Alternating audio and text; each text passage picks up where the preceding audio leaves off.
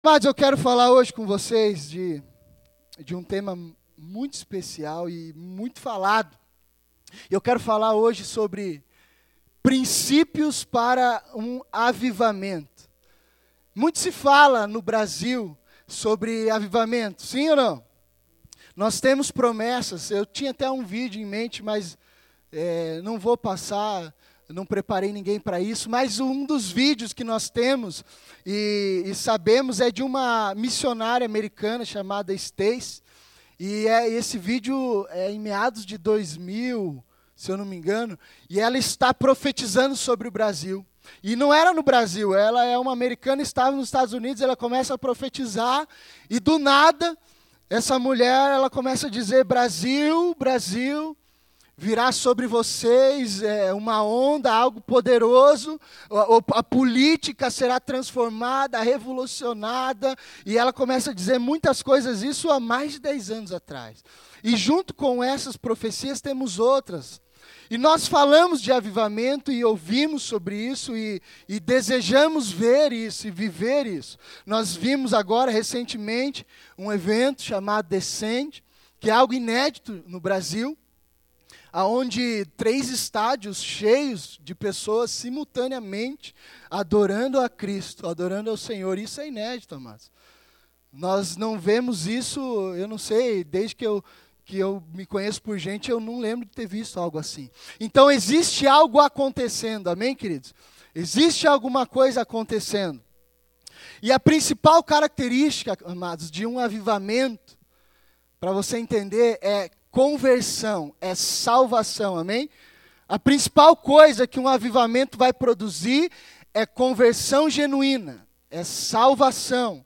E ele acontece geralmente em lugares específicos, geográficos, uma cidade, um bairro, uma localização. Se você estudar e perceber, é, todos os avivamentos, eles começaram em um ponto específico, em alguma região, e geralmente, diga assim comigo, com um um homem. A maioria dos grandes avivamentos se iniciam com um homem. Um homem inconformado, um homem apaixonado por Jesus. Que a partir de um homem, então, incendiado, um grupo também é contagiado, e de repente outro grupo, e aquilo ganha proporções incríveis, e quando você vê aquele, a, a, aquilo que foi derramado, que caiu sobre aquela pessoa, começa a se espalhar pela cidade, pela uma região. Isso muda a cultura, isso muda a mentalidade de pessoas. O avivamento, o poder de Deus, quando ele vem sobre as nossas vidas, sobre a nossa casa, sobre a nação, o bairro, amados, a violência acaba. Os traficantes param de vender drogas, a, os prostíbulos fecham, coisas incríveis acontecem externamente. Mas antes, todo avivamento ele tem um princípio. Ele começa dentro de alguém, então ele se inicia de dentro para fora. E ele começa de baixo para cima. Liga na terra que eu ligo no céu. Você verá que todos os avivamentos um homem olhou para um contexto e falou: Eu não me conformo. Senhor, por favor, faz alguma coisa. Começou de baixo e lá em cima foi respondido. Amém, queridos? Porque um se movimentou, porque um grupo ficou revoltado e completamente é, angustiado e desesperado para ver uma mudança. Alguma coisa aconteceu e Deus responde do céu. A questão é: como se inicia um avivamento. Eu já disse aqui a você, começa geralmente por um homem, inconformado, mas ele tem um princípio, ele tem alguns princípios que ele segue. E nós viveremos em Campina Grande do Sul algo grande em nome de Jesus. A única coisa que o Espírito Santo está falando bem forte no meu coração, ele está dizendo assim: convoque a igreja e, e, e intime pelo menos um ou meia dúzia a queimar, incendiar e a pegar fogo. Ele diz assim: convoque os irmãos a serem incendiados, porque se um pegar fogo, o fogo alastra, amados. E ele contamina, ele pulveriza, ele vai adiante. Então, se um de nós aqui, nós temos sei lá quantas pessoas aqui dentro, se um de nós, se eu e mais um, falar assim, eu não admito, pastor, que eu estou vendo, vamos queimar juntos, queridos, é questão de tempo para alguma coisa grande começar a acontecer. Temos alguém que se posicione aqui dentro essa noite ou não? Neemias 9, abra sua Bíblia do verso 1 ao verso 6. A história de Neemias é incrível. E ela fala muito de batalha espiritual, intercessão e coisas do gênero. Eu quero ler o capítulo 9. Não temos tempo de ver tudo que Neemias nos ensina. Mas eu creio que nós teremos nossos olhos abertos essa noite. Neemias capítulo 9, do verso 1 ao verso 6. Posso ler? Cadê aquela bandeira daquele leão que estava fácil aí? Pede para trazer aqui, faz favor, para mim. No dia 31 de outubro, o povo de Israel se reuniu novamente. Estou lendo uma versão NVT, tá? Nova versão transformadora. No dia 31 de outubro, o povo de Israel se reuniu novamente. Dessa vez, jejuaram, vestiram pano de saco e jogaram terra sobre a cabeça. Os que eram da descendência israelita se separaram de todos os estrangeiros. Levantaram-se e confessaram seus pecados e as maldades dos seus antepassados. Durante três horas, permaneceram em pé no mesmo lugar, enquanto o livro da lei do Senhor, seu Deus, era lido para eles em voz alta. Depois confessaram seus pecados. Obrigado. Depois confessaram seus pecados e adoraram o Senhor seu Deus durante mais três horas. Os levitas Jesua, Bani, Cadmiel, Sebanias, Buni, Serábias, Bani, Kenani estavam em pé em sua plataforma e clamavam em alta voz ao Senhor, o seu Deus. Então os levitas, novamente repete aqueles nomes é, ruins de pronunciar, dizem assim: então os levitas disseram ao povo: levantem-se e louvem o Senhor seu Deus, que vive desde sempre e para sempre. Em seguida, oraram. Louvado seja o teu nome glorioso, exaltado seja acima de toda bênção e todo louvor. Somente tu és o Senhor. Fizeste os céus e os céus além do céu e todas as estrelas. Fizeste a terra, os mares e tudo o que neles há. Preservas todos os seus Todos os seres com vida e o exército dos céus te prestam adoração. Até aqui, amados. Queridos, o texto que lemos então foi escrito por Neemias. Neemias, ele era um copeiro do rei Artaxerxes I. Nome, não dá esse nome para teu filho, que senão ele vai sofrer bullying, tá bom? Dá Neemias, mas não dá Artaxerxes, amém? Ele era um copeiro, o que, que era isso? Alguém, um judeu, servindo um gentil, servindo um ímpio. E junto com isso, qual era a função, a tarefa de Neemias? Ele, ele servia refeições e bebidas ao rei. Uma das principais funções de Neemias era provar a bebida ou a comida antes de dar ao rei. Se tivesse envenenada, ele morria e o rei ficava vivo. Então, era um relacionamento de extrema cumplicidade e amizade. E Neemias era um cara muito feliz e contente com o que ele fazia, ele estava grato, ele sempre estava feliz diante de Artaxerxes. Neemias, ele era um homem comum, amados, porém com um coração voltado a Deus e uma causa para lutar, queridos. Os primeiros capítulos de Neemias é, relatam como uma péssima notícia tocou esse homem. Você vai voltar depois em casa, nós não vamos ler tudo, e você verá que no capítulo 1, um dos, dos seus companheiros de Israel chegam a ele. A nação havia acabado de, de voltar do exílio babilônico e, e Neemias estava servindo esse rei Artaxerxes. e a sua nação, o seu povo, estava lá voltando para a sua cidade. E Neemias pergunta a esse seu amigo: como está a nossa nação? Como está a nossa cidade? E esse cara então diz para ele: Neemias, é triste a situação, é triste o que está acontecendo lá. As portas queimadas, as paredes foram derrubadas e destruídas, a cidade está desolada, está completamente em ruínas. Então, com essa notícia, um homem se levanta e diz: Isso não pode ficar assim, isso não pode acontecer. Eu vou me compadecer e fazer algo. Então, lembre-se, nós estamos falando como nasce um avivamento, amém, queridos? princípios para um avivamento. Como nasce um avivamento? Neemias promove esse avivamento em sua nação. Mas antes desse avivamento ocorrer, externamente ele precisou atingir o coração de um cara, de alguém que estava inconformado. Amados, muitos hoje relacionam avivamento apenas com acontecimentos externos. Lembra que eu falei prostíbulos fecham, traficantes param de vender drogas, a violência praticamente cai, reduz.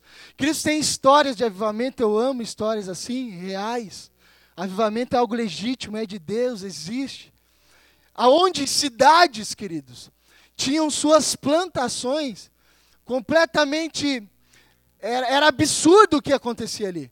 A plantação de todo mundo nascia e os frutos eram gigantescos. Cidades aonde Deus veio com poder, glória e, e avivamento. O cara plantava uma, uma hortaliça, uma verdura, sobrenaturalmente aquela, aquela abóbora, ela, ela tinha muitos quilos, ela era grande. Você pode ver isso na internet, fotos reais. Então você vê que o avivamento, sim, atinge o que é externo, o que é geográfico. Nós vemos coisas externas acontecer. Mas, primeiramente, o avivamento precisa atingir a mim e a você internamente. Para que eu veja mudanças externas, precisarão ocorrer mudanças internas em mim. Avivamento começa de dentro para fora. Diga isso comigo. Avivamento começa de dentro para fora. Nós vamos ver algumas condições para que isso aconteça. A primeira coisa que precisa acontecer, amados, para que eu e você presenciemos isso e venhamos viver algo incrível e sobrenatural, é, diga comigo, quebrantamento e arrependimento. Vá comigo lá, volte o capítulo 1 de Neemias, do verso 4 ao verso 6. Neemias 1, 4 a 6. Olha o Neemias recebendo a notícia do seu amigo. Aí ele diz assim: Quando ouvi isso, sentei-me e chorei. Durante alguns dias lamentei, jejuei e orei ao Deus dos céus. Ouve minha oração, verso 6 diz. Olha do alto e vê que oro noite e dia por teu povo Israel. Confesso que temos pecado contra ti, sim, minha própria família e eu temos pecado contra ti, contra ti. Eu reforço a frase onde ele diz: Oro noite e dia por teu povo. Um dos maiores impedimentos, amados, da operação de Deus no coração humano é o, o orgulho. Deus não pode operar em nós quando nos mantemos orgulhosos e soberbos. Então você pode perguntar assim, pastor, vamos viver, vamos ver isso em nossa cidade, em nossa nação. Vamos ver isso em Campina, em Quatro Barras. Vamos viver isso e ver isso também no Brasil. Mas, amados, se em teu coração houver é, algo relacionado à mesquinharia, ao orgulho e à soberba, por exemplo, quando Neemias ouve a notícia, ele se lamenta, ora, jejua e chora por ele? Não, pelo povo. Amém? Então, se eu e você queremos deixar escrever história na nação, e deixar um legado para os nossos filhos, passar a eles um bastão de pessoas, de cristãos genuínos que venceram, para que eles continuem o nosso legado, amados. Eu não posso orar a Deus, lamentar e jejuar por um carro novo, por uma casa própria, apenas por um casamento restaurado. Pastor, eu não posso orar por isso? Sim, pode, deve, mas, queridos, vai ir além disso, está me entendendo? vai além disso. Neemias não falou assim, puxa, eu queria tanto ter isso ou aquilo, receber algo. Antes ele ora, lamenta, por quê? Porque se compadece com o seu povo.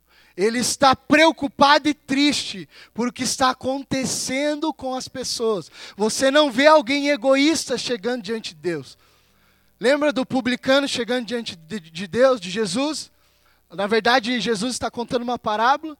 Lembra? O publicano olha e diz: Obrigado, Jesus, porque é, o Senhor, porque eu não sou como esse publicano, o fariseu está orando. Ele está dizendo: Obrigado, Senhor, porque eu não sou como esse publicano pecador, eu sou justo, eu sou íntegro. E ele está fazendo uma oração de alguém egoísta, alguém arrogante, alguém orgulhoso. Ele está dizendo: Eu sou justo, eu sou bom, eu posso, eu mereço. O que está ali do lado não merece, ele merece morrer, ir para o inferno, perecer. Então, nenhum de nós viverá e será usado para tocar nações e fazer coisas incríveis para Jesus no seu reino, amados. Se em nossa oração só conter palavras do tipo: Senhor, me dá. Senhor, faz por mim. Senhor, até quando? Senhor, é, me justifica, me, me vinga. Orações desse tipo não atraem os céus para as nossas vidas. Elas até podem ser respondidas, porque somos filhos, temos, sim, somos coerdeiros de Cristo, temos é, herança no Senhor e o Senhor cuidará de nós. Mas se eu quero sair da média, amados, estão me entendendo?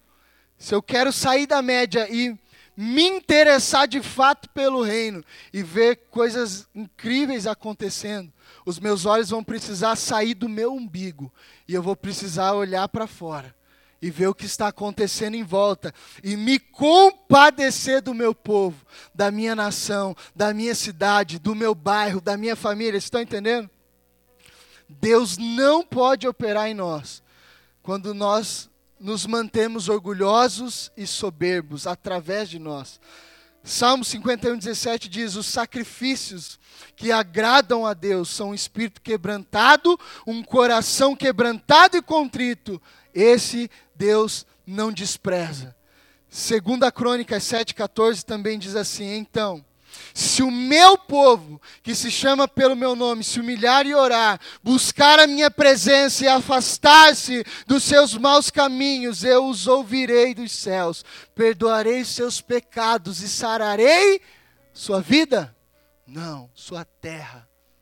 Amém, amados? Vai muito além de mim e de você vai muito além do meu interesse e do teu interesse. Se o meu povo se humilhar, se achegar a mim, se interessar, ligar na terra, eu sararei, certamente ele, mas também a terra, porque o Senhor está interessado em nos usar para algo específico, para sarar não só a minha vida, mas também a minha terra, mas também a minha família. Então, todo princípio de avivamento começa com quebrantamento e, e arrependimento. Amém, amados? Quando eu me quebranto, eu me arrependo, entendo que sou falho, que sou pecador, que careço da glória, entendo que sou egoísta e mesquinho por natureza, mas desejo que o Espírito Santo mude isso em mim e faça com que eu enxergue além dos meus próprios interesses. Nós veremos uma igreja edificada, nós veremos uma cidade, uma, uma nação abençoada, queridos. Quantos viram esse vídeo agora recentemente de, de uma carga? De TV, os caras roubando tudo. Quantos viram esse vídeo? Está circulando por aí.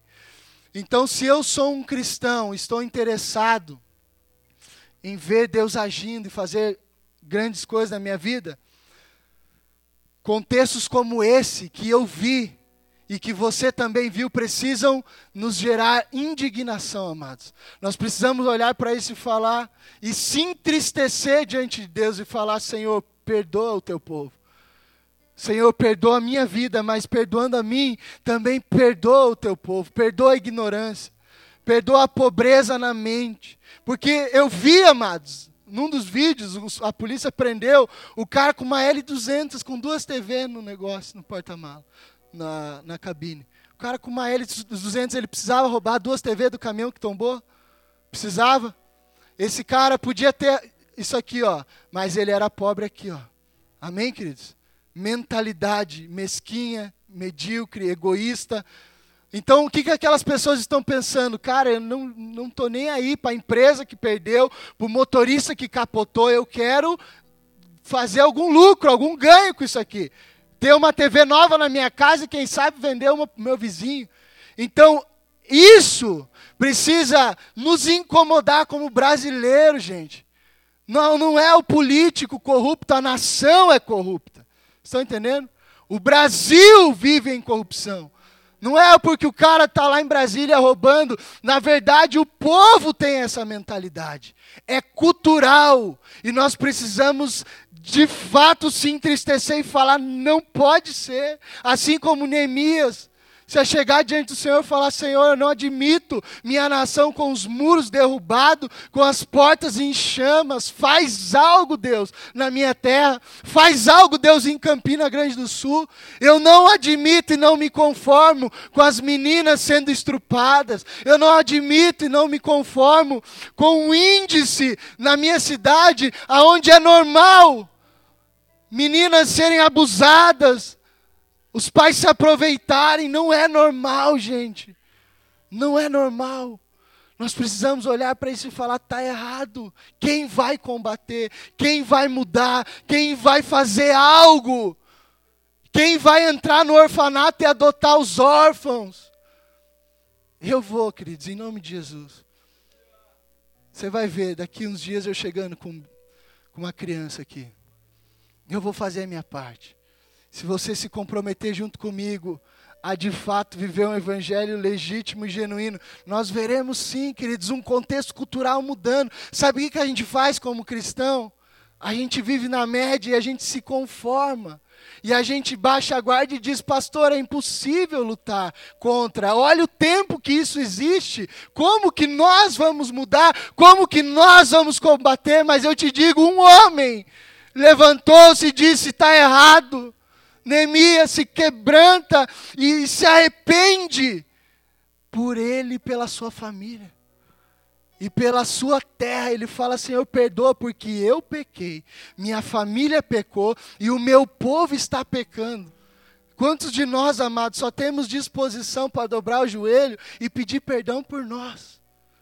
Querido, sabia que você pode dobrar o seu joelho e falar: Pai, perdoa minha esposa, perdoa o meu marido, perdoa os meus filhos, pai, perdoa meu vizinho, pai, perdoa o Lula, pai, perdoa a Dilma, pai, perdoa o Bolsonaro, pai, perdoa.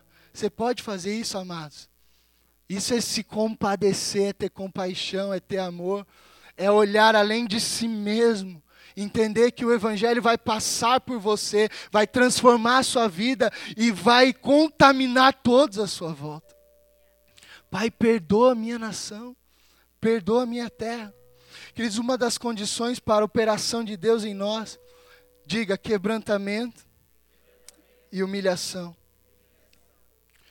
A condição ideal, queridos, para um avivamento é um indivíduo indignado e disposto a lutar pelos outros. Será que Jesus vai encontrar alguns indivíduos assim hoje? Será que Jesus vai encontrar, mas se ele olhar para o teu coração agora, será que ele vai te encontrar indignado e disposto a lutar? Porque tem duas coisas aqui, ó. Não é só indignação, porque indignação nos faz ir para o Facebook, só. Mas indignação e disposição para lutar nos faz levantar uma bandeira e falar: eu não compactuo, eu não concordo, eu farei a diferença. Tá todo mundo roubando na empresa. Cara, você não precisa ser todo mundo. Você não precisa roubar também. Tá todo mundo fazendo, você olha e volta e fala, pastor, mas eu sou só um. Tem mil fazendo errado, como é que eu combato? Estou te falando mediante a palavra que começa com um revoltado e indignado, que bate no peito e diz: Não, não será assim. Nossas armas não são naturais, são espirituais, poderosas em Deus, para destruir fortalezas. O povo está perecendo por falta de conhecimento, amado. O povo está pecando, está matando, está destruindo porque não, não tem a mente cauterizada, mas se eu e você dobrar o joelho e falar, Jesus, por favor, toca na cabeça daquela pessoa, toca no coração do fulano, do cicano. Se cada um de nós sair daqui essa noite comprometido, amados, com a intercessão e com o amor ao próximo, nós veremos um resultado rapidamente acontecendo em nossa vida, em nossa cidade, em nosso bairro. Se você olhar para sua empresa e falar, pastor, a empresa está tudo errado, mas em vez de você desceu o sarrafo no patrão, dobra o joelho e fala: Pai, perdoa o meu patrão, porque ele não sabe o que está fazendo. Jesus, por favor, toca a vida dele, ajuda, abre os seus olhos, me dá uma oportunidade. Foi o que Neemias fez. Ele orou, você vai ver que na sequência ele ora e fala: Pai, por favor, me dá uma oportunidade. Se você tivesse uma oportunidade para mudar o cenário, o que você faria? Se você se pegar agora assim, tipo, sem ideia nenhuma, isso é um mau sinal. Sabe por quê, amados? Quer dizer que a gente não está pensando na resolução dos problemas. Mas se você tiver dentro de si um projeto dado por Deus, a resposta, um, algo que o Senhor colocou, e quando você tiver a oportunidade, aquilo está engatilhado e você falar: está aqui, é a hora, esse é o momento que Deus me deu, eu sei o que fazer aí a gente vai ver algumas coisas acontecendo. Um avivamento nunca começa com motivos individualistas. Aí eu lembro de novo da história de Jonas. Jonas, por um momento, lembram Jonas com Nínive, profeta, baleia, lembra? Fica dentro da baleia. Esse cara é o Jonas. Ele, ele olha, recebe de Deus uma instrução: profetiza para Nínive, um cara, faz alguma coisa, Jonas. Se levanta, ergue sua voz, vai em praça pública. Esquece sua reputação. Esquece a timidez. Esquece tudo. E vai em praça pública e ergue a voz. E levanta ali. Fala ao povo, anuncia. Abre os olhos, alerta. Ele fala: Não, não irei, não vou. Por quê? Porque o povo merece perecer, o povo é pecador, merece morrer, eles merecem para o inferno. Eu não quero ir para esse povo, eu quero ir para a minha nação. Jonas, israelita, nato, ele não queria profetizar para um povo ímpio. É a mesma coisa, amados, se hoje Jesus te, te motivar e te impulsionar, o Espírito Santo te, te levar a um lugar com um contexto difícil a você pregar o evangelho para uma moça que às vezes está ganhando a vida se prostituindo, você irmã, ou para qualquer outro tipo de pessoa que você olha e diz: esse cara merece ser castigado, merece ser punido. Se o Espírito Santo te comover e te levar a abraçar, a perdoar, a ser compassivo, a pregar o Evangelho, você, muitas vezes a gente faz como Jonas: não vou, não vou porque vai ser em vão. Esse povo só plantou, eles têm que colher. Eles precisam perecer, eles são pecador. Não gosto deles. Tem alguma classe, algum tipo de gente que você não gosta, amados? Sempre tem algumas pessoas que você, tipo, tem ranço, sabe? Que, que não desce. A palavra diz para a gente amar todos, amém? Perdoar todos. Mas eu sei que, como seres humanos, as pessoas às vezes afastam, tem repulsa. Mas assim é justamente esses que o Espírito Santo vai te dizer, vai lá e é para esse que você prega. Posso fazer uma pergunta pesada aqui? Eu tenho filhos, queridos. Eu agiria como Jonas.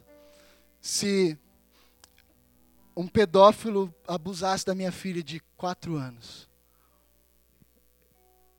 E se eu olhasse para esse pedófilo e o Senhor falasse assim, ó, Perdoa ele, fala do meu amor para ele porque eu quero salvá-lo. Mas eu que sou o pai da vítima, da criança que foi abusada, eu tenho que pregar para ele bota outro, eu tô com raiva, eu quero que ele morra, eu quero que tenha prisão perpétua no Brasil, eu quero mais é que ele vá para o inferno. Mas o Senhor fala: não, você, vai para o pedófilo que abusou da sua filha e fala para ele: ei, Jesus te ama e quer te perdoar. Você faria isso, amados? Sinceramente, como ser humano de carne e osso, olhe para si. Meu Deus, difícil, sim ou não? Mas é impossível? Não é. Jonas teve exatamente a mesma oportunidade. E ele disse não, mas o Senhor o convence, você conhece a história, e ele vai contrariado. Por que, que ele vai contrariado? Porque ele sabe que quando ele pregou, anunciou o evangelho, o povo foi salvo, se arrependeu, e era isso que ele não queria. Ele não queria que o povo se arrependesse, porque ele sabia que Deus é bom, misericordioso e um Deus de graça. Então, quando nós pregamos, anunciamos o evangelho, queridos, é isso que vai acontecer. É isso que precisa acontecer. Amém? Primeira coisa, para que um avivamento comece em nós e a partir de nós, arrependimento e quebrantamento. Eu não sou mais mesquinho e orgulhoso, não sou mais interessado nem apenas naquilo que eu posso usufruir ou ter ou ser, eu estou interessado e olhando o meu contexto ao redor e dizendo, Pai, por favor, perdoe a nação, perdoe. Se você vê notícias, queridos, a TV é ótima por isso.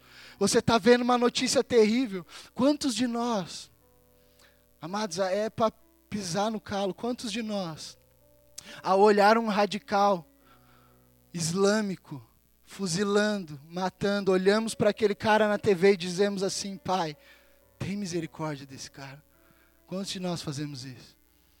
O que, que a gente fala no coração? Desgraçado. Sim ou não? Maldito. Tem que morrer. Ah, se eu pudesse. Eu já tive vontade de ser atirador de elite também, queridos.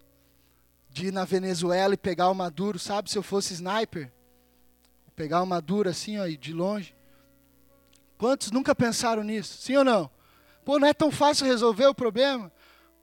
Mas quantos de nós olhamos para um tirano e falamos: Jesus, perdoa cara.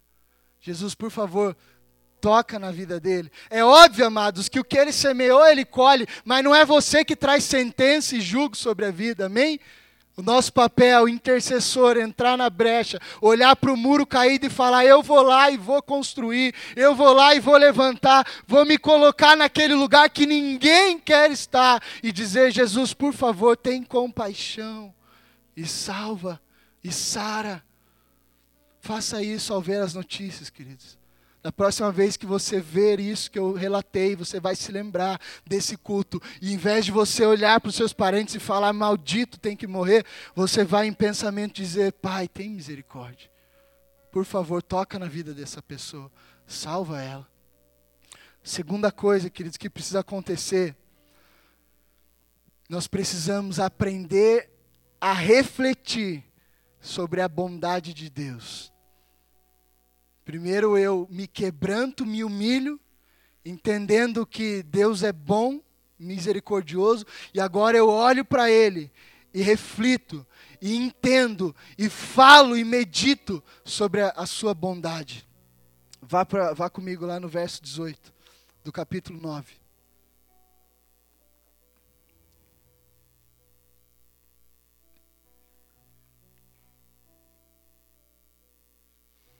Mesmo quando fizeram um ídolo, Neemias nesse contexto, amados, só para vocês entenderem, no capítulo 9 aqui, eles já haviam reconstruído o muro, tudo bem?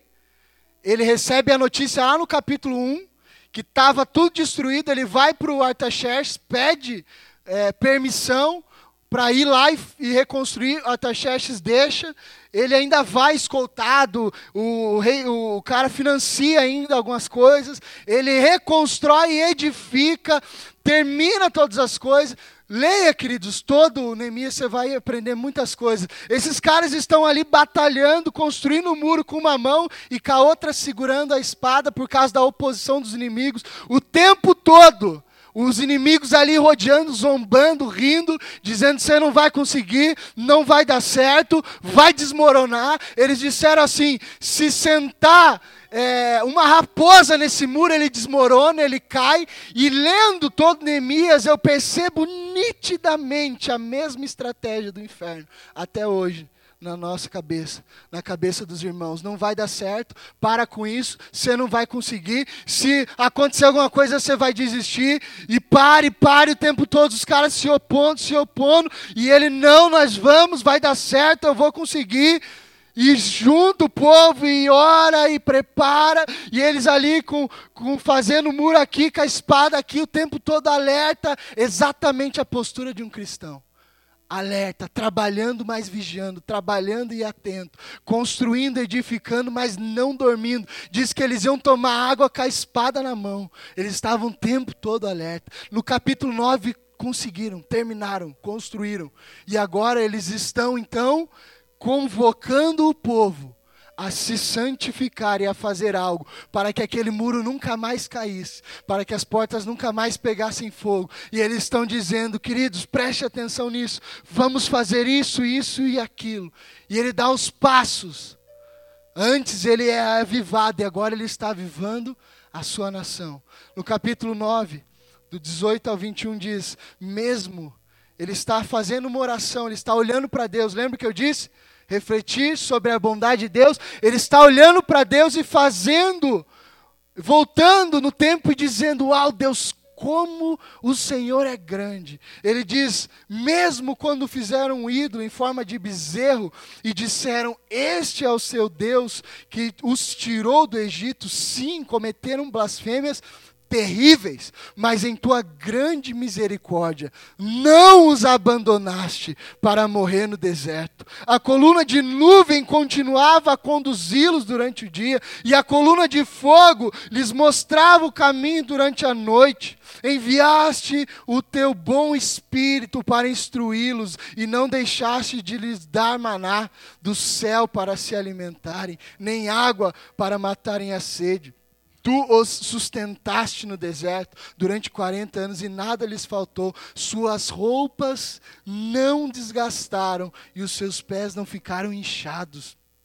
Neemias está olhando e relatando ao povo e falando para si mesmo, lembrando da grandeza daquilo que Deus fez ao povo lá em Êxodo. E está falando: Uau, Deus, tu és grande. O povo blasfemou, eles pecaram, eles merecem castigo, mas mesmo assim, tu és bom, misericordioso, conduziu, salvou, protegeu. Queridos, esquecemos com muita facilidade o bem que recebemos de Deus. Então, para que eu de fato tenha minha vida avivada após quebrantamento e humilhação, eu vou precisar constantemente recordar daquilo que Deus é para mim e daquilo que Ele já fez na minha vida. Amados, a Bíblia é, nos diz: não vivam de passado, prossigam para o alvo. Mas se você olhar o Velho e o Novo Testamento, existem algumas coisas específicas para que o povo olhe para trás e lembre festas, Páscoa, as datas, eram datas comemorativas para lembrança e memória. Uau, olha o que Deus fez por nós nessa data, a Páscoa, nos libertou do Egito. E aí nós temos a festa das tendas. Nós temos diversas outras programações e dias onde o Senhor está falando: "Ei, filho, olhe para o que eu já fiz até aqui, se recorde de quem eu sou na tua vida e se alegre".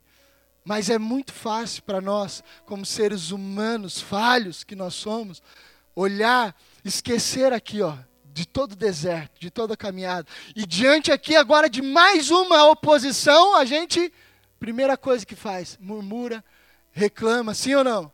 Questiona. Acontece isso com você também? E você fala por quê?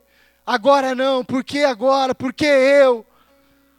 A doença, ah, o desemprego, alguma coisa difícil veio. Mas, puxa, Deus já te curou, cara. Deus já te, te cuidou, Deus já deu provisão, já fez muita coisa. E nós temos uma tendência de olhar o quê? A dificuldade e reclamar. Mas mude agora a sua visão, querido. Todas as vezes que você se colocar e ver diante de si uma provação, uma dificuldade, uma barreira, não olhe para aquilo como algo agora que acabou com sua vida gigantesca. Olhe para trás e veja o que você já derrotou, já venceu, os gigantes que já caíram e as coisas que já ficaram para trás. E ao você recordar daquilo, quando você fizer toda essa volta, você vai olhar e falar: Uau, se Deus já fez tudo isso, o que é isso na minha frente? Vou avançar, vou continuar, vou prosseguir. Amém, amados? Não sejamos murmuradores, questionadores. Porque se eu quero de fato ver isso acontecer em minha vida, avivar primeiro eu e depois os que estão à minha volta, não pode sair da minha boca palavras de murmuração, de reclamação, porque a Bíblia diz: em tudo dai graças. Quer comar, quer bebais, façar tudo para glória de Deus. Nós temos no Novo Testamento a ceia também do Senhor. Lembra que Jesus disse: fazer isso em memória de mim. Todas as vezes que se reunir, lembre do que eu fiz por vocês na cruz. Amados, Lamentações 3, 21 a 24 diz: Todavia, lembro-me também do que pode me dar esperança, ou trago à memória aquilo que me dá esperança. Graças ao grande amor do Senhor, é que não somos consumidos, pois as suas misericórdias são inesgotáveis, renovam-se cada manhã.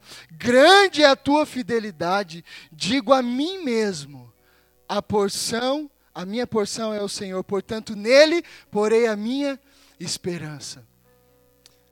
Amém, queridos? Se recorde daquilo que Deus já fez. Se recorde da bondade que Ele já teve, da compaixão e da misericórdia que Ele já executou sobre a sua vida. E todas as vezes que desafios vierem, se lembrem, cara, Deus é bom comigo.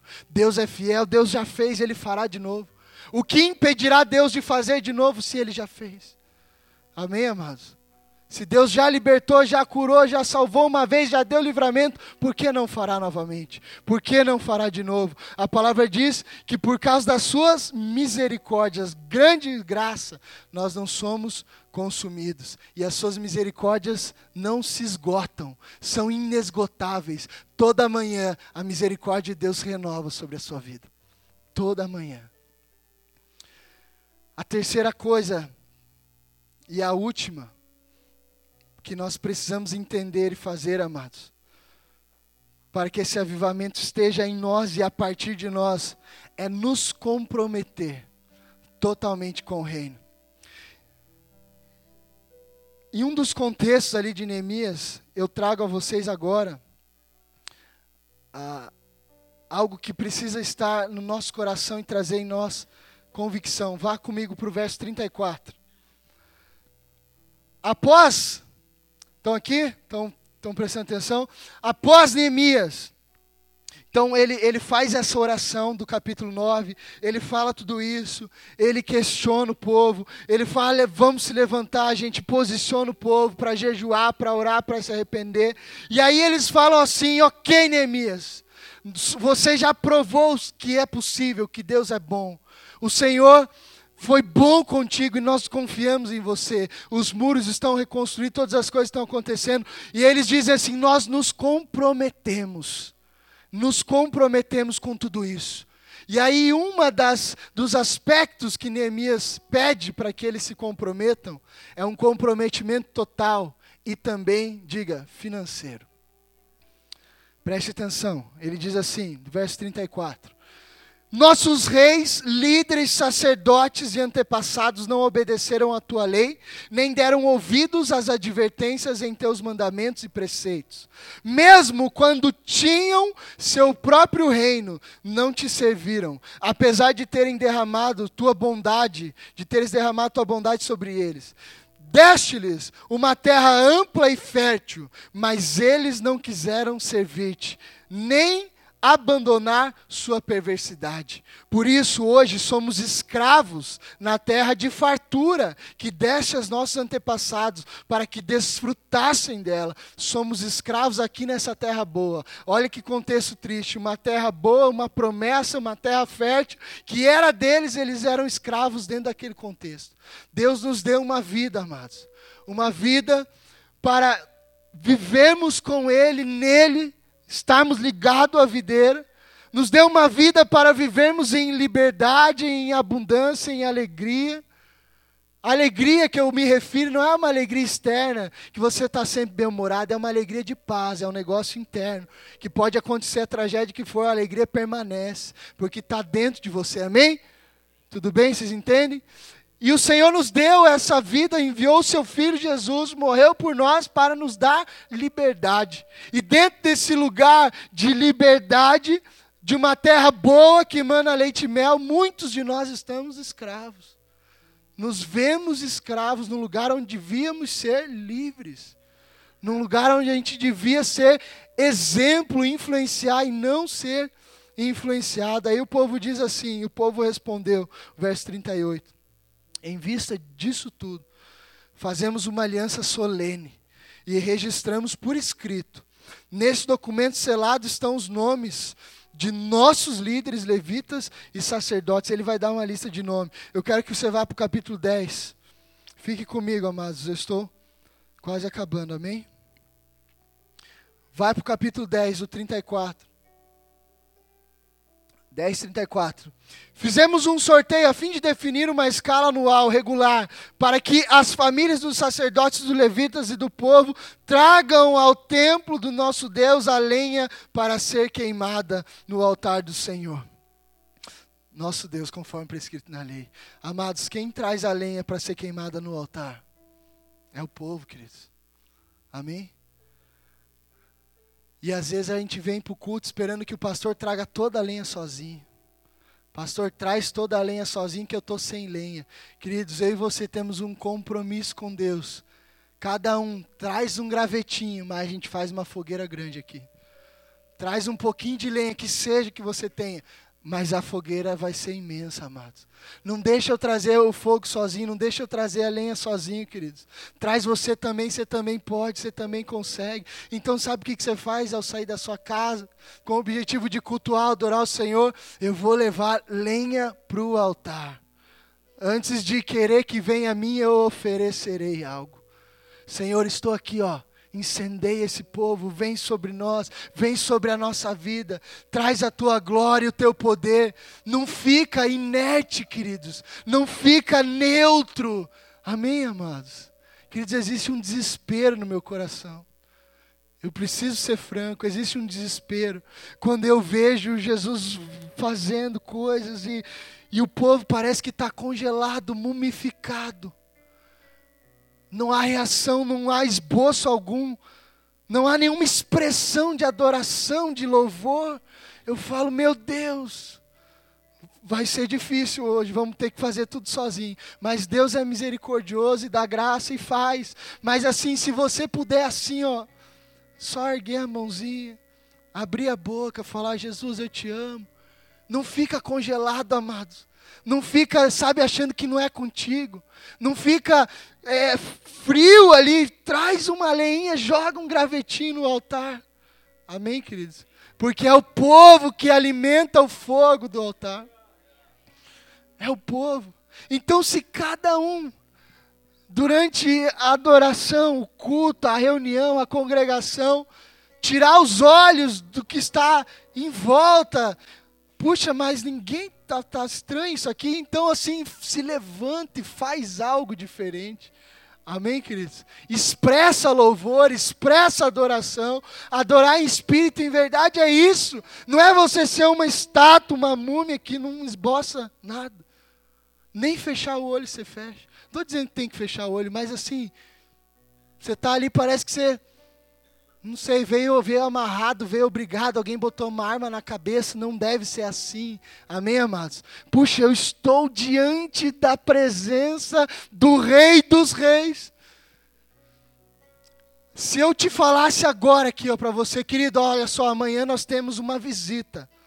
Ok, pastor, quem que nós vamos visitar? Nós vamos visitar o presidente da república. Amanhã, quando eu chegasse na sua casa, eu tenho certeza que você estaria preparado para essa visita. Talvez você vestiria a sua melhor roupa, talvez você colocaria um perfume, você estaria Uau, eu vou visitar o presidente da república, um homem de carne e osso. Você estaria assim, ó. E aí, diante do Rei dos Reis, do Senhor dos Senhores, do Deus Criador de todo o universo, a gente vem se arrastando. A gente vem se arrastando, desanimado. Ah, só mais um culto, só mais uma reunião. Cara, o príncipe da paz está aqui, Jesus Cristo está aqui, e a gente está diante dele de qualquer jeito sem zelo, sem temor, sem reverência. Tipo assim, se tivesse um chicletão, você estava fazendo bolinha na boca. Estão entendendo, amados? Não estou falando de vestimenta, de perfume, de melhor roupa, não. Estou falando de postura. Cara, eu estou indo para a reunião dos santos. Eu estou indo me assentar no meio de príncipes. Como é que eu vou de qualquer jeito? Você se sentaria na frente do presidente da república assim, ó, desprezando ele assim de qualquer jeito, tá? Não, você ficaria ali tenso, vibrando com aquele momento. Sei lá, não precisa ser o presidente, então alguém que se admira, você ficaria emocionado, feliz. E às vezes a gente está diante dos reis, do, do rei dos reis, assim, tipo, ah, é qualquer coisa. Tem gente que imploraria, amados, tem gente que mataria para estar aqui. Tem gente que faria tudo diferente para estar ouvindo a Deus. Tem gente que, puxa, se você fosse em lugares perseguidos, países perseguidos, queridos, onde os irmãos se reúnem em cavernas, escondidos, aonde a Bíblia tem que ser assim, num chip, escondida, se pegar te matam. Cara, algumas pessoas vibrariam em poder carregar um biblião assim, bem grandão, e falar para todo mundo: Eu sou crente, cara. Eu sou cristão, eu amo Jesus, eu estou indo para a reunião mais importante da semana. Eu estou indo para o momento mais agradável da minha semana, talvez aonde eu virei a palavra, aonde adorarei com meus irmãos, levarei a lenha para a fogueira, não vou ficar indiferente, não vou ficar inerte, não, não vou fingir que não é comigo, faz parte de mim, sou eu, eu também estou envolvido nesse negócio, se depender de mim eu intercedo, eu oro, eu expulso demônio, eu curo enfermo, mas eu vou me levantar e farei a diferença. Você pode aplaudir a Jesus?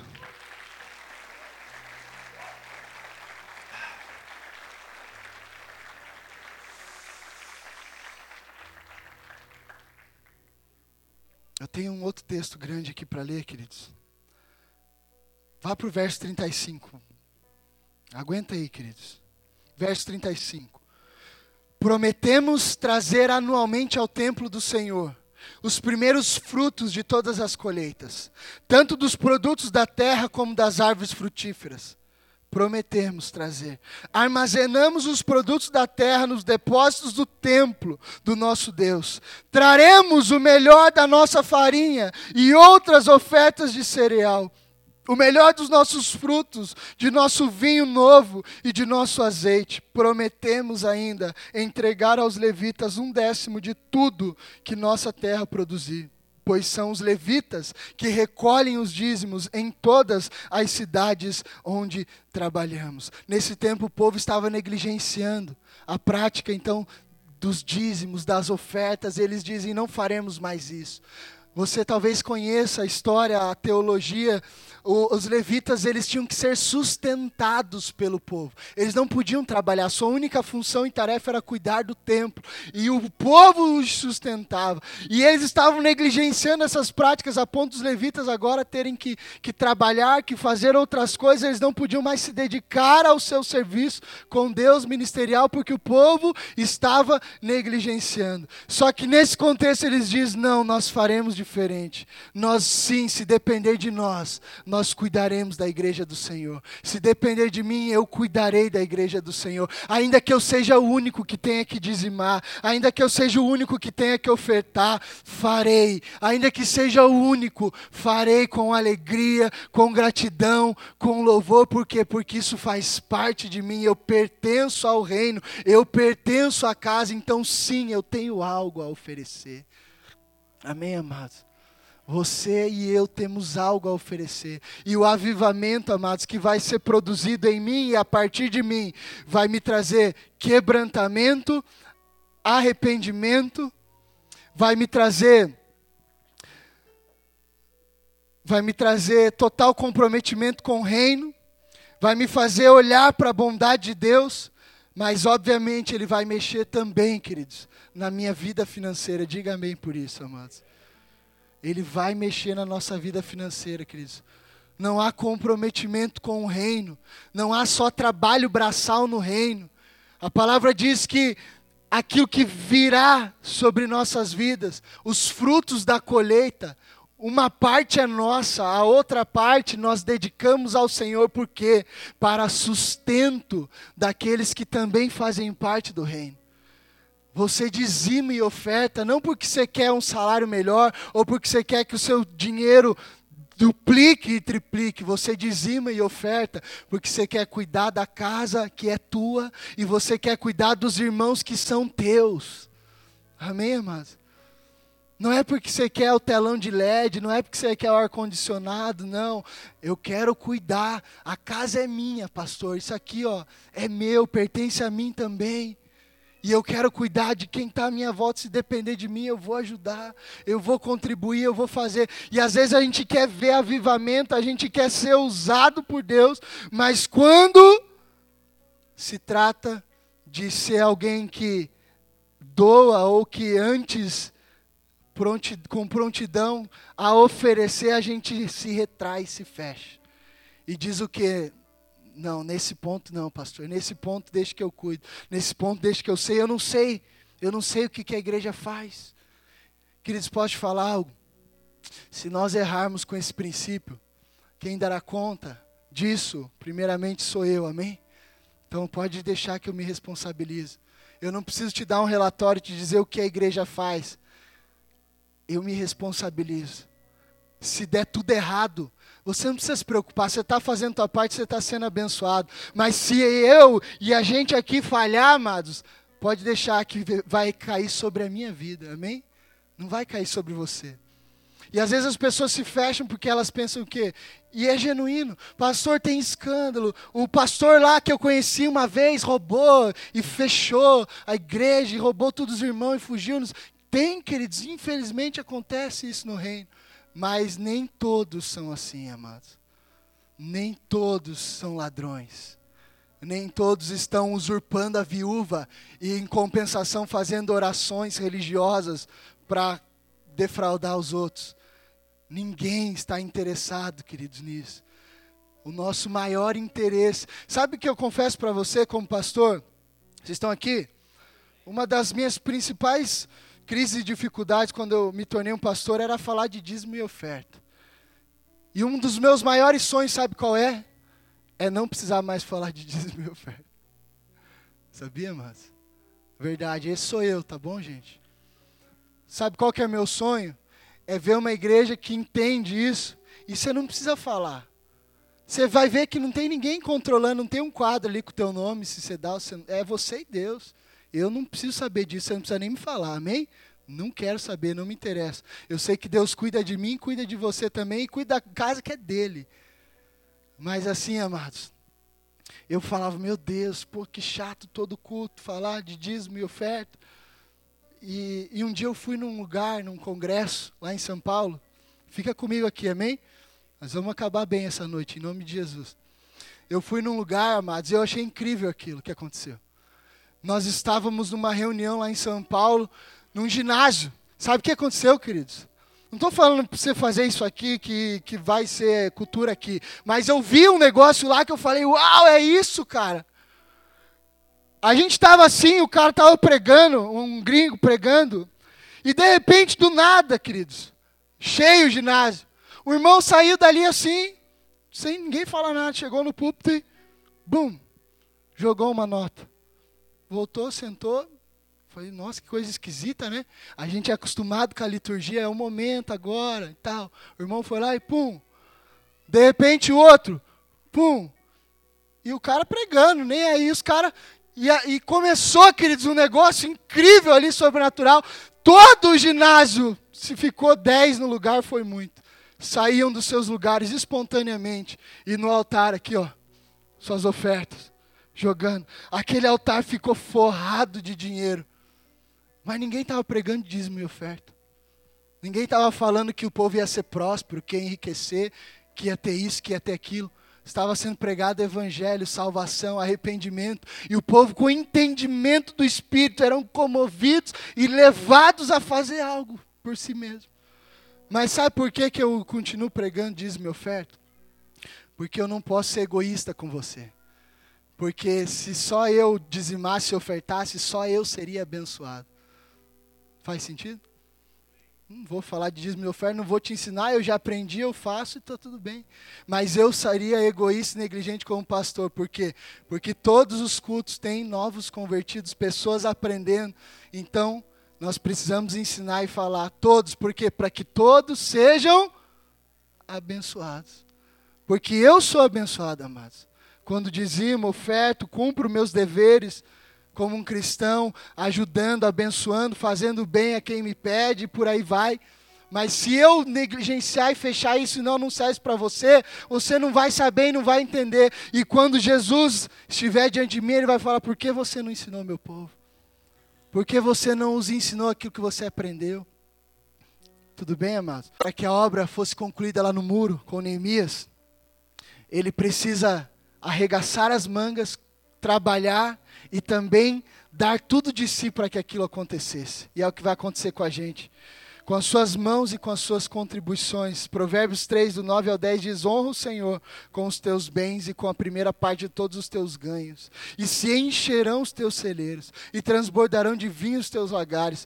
2 Coríntios 9, do 10 ao 13 diz: Aquele que supre a semente ao que semeia, e pão ao que come, também lhe suprirá, e aumentará a semente, e fará crescer os frutos da sua justiça. Vocês serão enriquecidos de todas as formas enriquecidos de todas as formas, amados. Cuidados de todas. Não estou te falando, por favor, pastor, então eu vou ser próspero, vou ser ricaço aí tal, com carrão. Não, amados. Enriquecido de todas as formas é saúde emocional, é, é, um trabalho legal, é uma família bacana, é um ministério rompendo, é a sua fé aumentando, amém? E também, junto com isso, sim, provisão e cuidado da parte de Deus com relação a finanças, com rela... porque Deus não te quer sem dormir à noite porque você está sem pagar as contas. Deus quer cuidar disso aí de você também. Vocês serão enriquecidos de todas as formas para que possam ser, olha o detalhe, para que possam ser, estão aqui, enriquecidos para que possam ser generosos em qualquer ocasião. Então não quer dizer que, uau, eu virei tio Patinhas agora é tudo para mim. Não, amado. O que vem para você é rios de água viva. Ó, bateu, fluiu, bateu, fluiu, veio em você, alcançou o outro. Tocou a tua vida, tocou também teu irmão. Tudo que vier sobre a minha mão, semente e pão, é para mim, mas também é para o próximo. Então você não vai ser o tio Patinhas gospel, que vai ficar ostentando e tal, eu sou o cara próspero. Não, tudo que vier sobre você é para que você seja generoso, para cuidar do órfão, da viúva, do estrangeiro, para abençoar a igreja, para abençoar a família, para assim desfrutar. Nós também desfrutamos. Você também faz uma viagem bacana. Ah, pastor, é errado ter um carrinho melhor, então, lógico que não, amados. Lógico que não. Mas não deixa isso roubar o seu coração em nome de Jesus. Não é errado, querido, você ter as coisas, lógico que não. Mas não deixa as coisas te roubarem. Não deixa isso ser o teu foco, a tua meta. Eu vivo, por que, que você vive, irmão? Eu vivo para comprar a casa tal, eu vivo para comprar o carro Y, eu vivo para ter o salário assim. Não. Você vive por um propósito e as demais coisas vão ser acrescentadas. O serviço ministerial que vocês estão realizando não está apenas suprindo as necessidades do povo de Deus, mas também transbordando em muitas expressões de gratidão a Deus. Por meio dessa prova de, de, serviço ministerial, outros louvarão a Deus pela obediência que acompanha a confissão que vocês fazem. Amados, dizimar e ofertar é confissão de fé. Sabia? Sabe quando você batiza, você está confessando publicamente. Quando você dizima e oferta, você está confessando também publicamente. E as pessoas que estão sendo tocadas e abençoadas com aquilo que você está fazendo, sabe o que eles estão falando? Deus, obrigado, porque o Senhor levantou irmãos e irmãs íntegros, generosos, fiéis e honestos, porque hoje nós, na África, queridos, a igreja da África, a igreja da Angola, a igreja do Senegal, a igreja dos lugares perseguidos aonde nós estamos, quando eles recebem o suprimento, quando a igreja paga o aluguel deles, eles estão falando: Pai, obrigado pela igreja Bola de Neve, porque nós temos aqui, no, no final do mundo, talvez, um templo para adorar e cultuar sem condição. Os irmãos lá do Brasil estão enviando recurso e a gente pode estar aqui. E eles estão glorificando, é isso que Paulo está dizendo. Eles estão glorificando, agradecendo e dizendo obrigado, Pai, porque os irmãos de lá, de cá, estão sendo fiéis, estão contribuindo estão arregaçando as mangas, mas estão trabalhando duro, mas também não estão se omitindo com relação a essas práticas. O Senhor quer avivar, queridos, nossa vida para tocarmos as nações, amém? E só poderá acontecer com generosidade e com fidelidade em todos os aspectos. Se coloque de pé no seu lugar. Vamos orar por isso. Não se esqueça: quebrantamento e arrependimento Pastor, eu quero avivar a minha vida. Antes de você ver a sua cidade avivada, antes a sua vida será avivada. Com quebrantamento e arrependimento. Depois você vai precisar sempre estar atento, mesmo nas piores dificuldades da vida, sobre a grandeza de Deus e aquilo que Ele faz e já fez por você. E após isso, amado, você vai entender que a sua vida como cristão não é simplesmente frequentar um culto, e voltarem para casa como se não fosse com você a mensagem, não foi para mim, não. Vamos nos levantar como Neemias, um homem, bater no peito. Se, se eu, se você, se meia dúzia aqui bater no peito hoje e olhar para Campina Grande do Sul, para Quatro Barras, para a região onde você vive, para o bairro, sabe aquela boca de fumo que você está olhando ali e você está falando, puxa. Sabe, amados, na tua rua talvez tenha uma biqueira ali. E você está vendo há anos jovens chegando ali comprando drogas. E você fala o quê? Poxa, será que a polícia não faz nada? Será que a polícia não vê? Eu vou denunciar, mas você não faz porque você tem medo. Mas sabe o que você vai fazer de hoje em diante? Quando você olhar aquele contexto, lembra, um homem, você vai se levantar, bater no peito e falar: Não, aqui não. Na minha rua não. Jesus, perdoa, Senhor, os pecados. Pai, eu, eu, peço que o Senhor os perdoe e me perdoe também. Eu me arrependo, Pai, pela negligência, pela omissão. Papai, perdoe minha terra, perdoe meu bairro, perdoe a minha nação, papai. Mas, Pai, faz algo, muda esse contexto. Comece a orar dessa forma. Dobre os seus joelhos, peça isso, peça perdão, se arrependa, se compadeça, tenha compaixão e você verá, amados. Questão de tempo, pouco tempo, a, a biqueira vai fechar.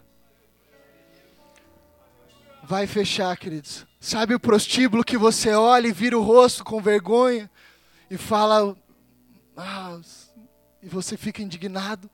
Todas as vezes que você passar na frente dele, estenda a sua mão e diga assim: vai virar igreja em nome de Jesus. Quem tem coragem, amados?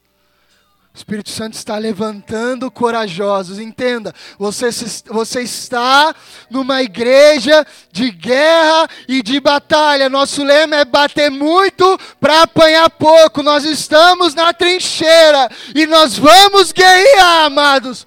As portas não podem ficar fechadas quando a igreja do Senhor avança. As portas do inferno não prevalecem não prevalecem.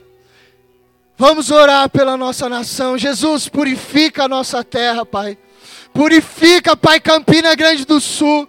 Purifica Quatro Barras, Pai. Purifica, Pai, o nosso bairro. Purifica e salva a nossa casa, Jesus. Te pedimos perdão, papai, pelos pecados do povo. Te pedimos perdão, papai, pelos pecados da igreja. Te pedimos perdão, papai, pela omissão dos cristãos evangélicos. Te pedimos perdão, papai, pelos líderes religiosos, cegos, ignorantes, ladrões, mesquinhos. Te pedimos perdão, papai, porque se os muros estão quebrados, se a porta está queimada, nós temos responsabilidade. Sim, Senhor, nós iremos, Pai, nós iremos. Espírito Santo encontra nessa casa filhos e filhas que se levantem para guerrear com ousadia, com coragem, com unção, ainda que olhem em volta e não vejam ninguém indo junto, mas nós iremos, Jesus, nós iremos. Por isso te pedimos perdão, Jesus. Perdão, papai, perdão pela nossa arrogância, perdão pela prepotência, perdão pela ignorância, perdão pela falta de amor, perdão pela vaidade. Perdão, Jesus. Papai, nós recordamos da tua bondade e misericórdia. Sabemos que tu és Deus compassivo, benigno, longânimo. Sabemos que a tua misericórdia se renova a cada manhã. Senhor, pode contar com o nosso trabalho, pode contar com o nosso serviço, pode contar com nossos recursos, Jesus. Pode contar, papai. Pai, se está tudo destruído, se está tudo desmoronado, a culpa não é do fulano, a culpa não é do ciclano, a culpa é da igreja que não se posiciona e não se levanta. A culpa é nossa, Jesus, a culpa é nossa.